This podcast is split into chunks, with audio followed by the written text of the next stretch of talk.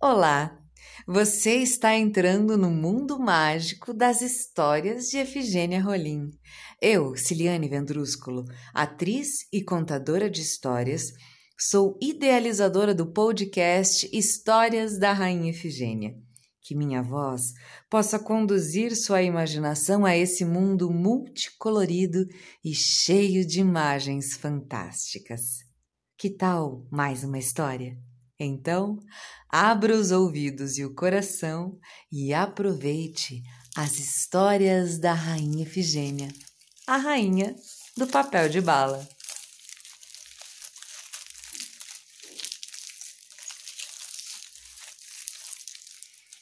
Dando sequência à divulgação de histórias de outras escritoras e escritores brasileiros de importante relevância para a literatura e contação de histórias de nosso planeta, hoje vamos conhecer uma história de Sônia Barros. Ela se chama Tatu Balão. Conheci um tatu bola que não era feliz não tinha um sonho na cachola. Não ser bola, ser balão. Todos os dias fazia a caminhada comprida. Do pé de um morro partia e seguia na subida.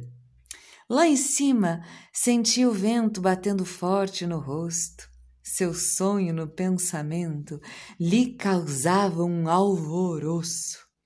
Ora calor, ora frio, e também dor de barriga, um comprido arrepio e alegria em seguida. Tatubola suspirava, olhando a imensidão. Corajoso, se jogava para ser tatu-balão. Mas, em vez de ele voar como havia planejado, começava a despencar, rolando desenfreado. Sentia, enquanto rolava, disparar seu coração.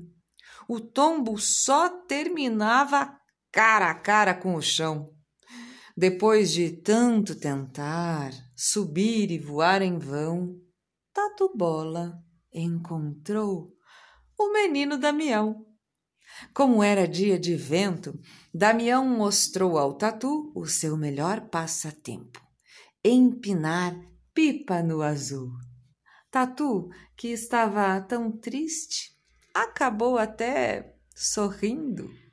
Sem perceber, distraiu-se com aquele quadro lindo. De repente, vendo a pipa ser levada pelo vento, descobriu feliz da vida que era um mágico momento. O esperto Tatu-Bola não perdeu seu tempo, não. Se agarrou na rabiola e voou, feito um balão. Foi forte a felicidade no coração do Tatu que voava de verdade, enfim, cruzando o azul. Esse foi só o primeiro, ora no alto, ora no chão, de muitos outros passeios de tatu com Damião. Pois, muito mais importante do que o voo de verdade é que dali em diante começou uma amizade. E os dois se divertiam, mesmo sem vento soprando. No alto do morro subiam e depois desciam rolando. Espero que tenham gostado dessa linda história. Um beijo muito grande e até o próximo episódio.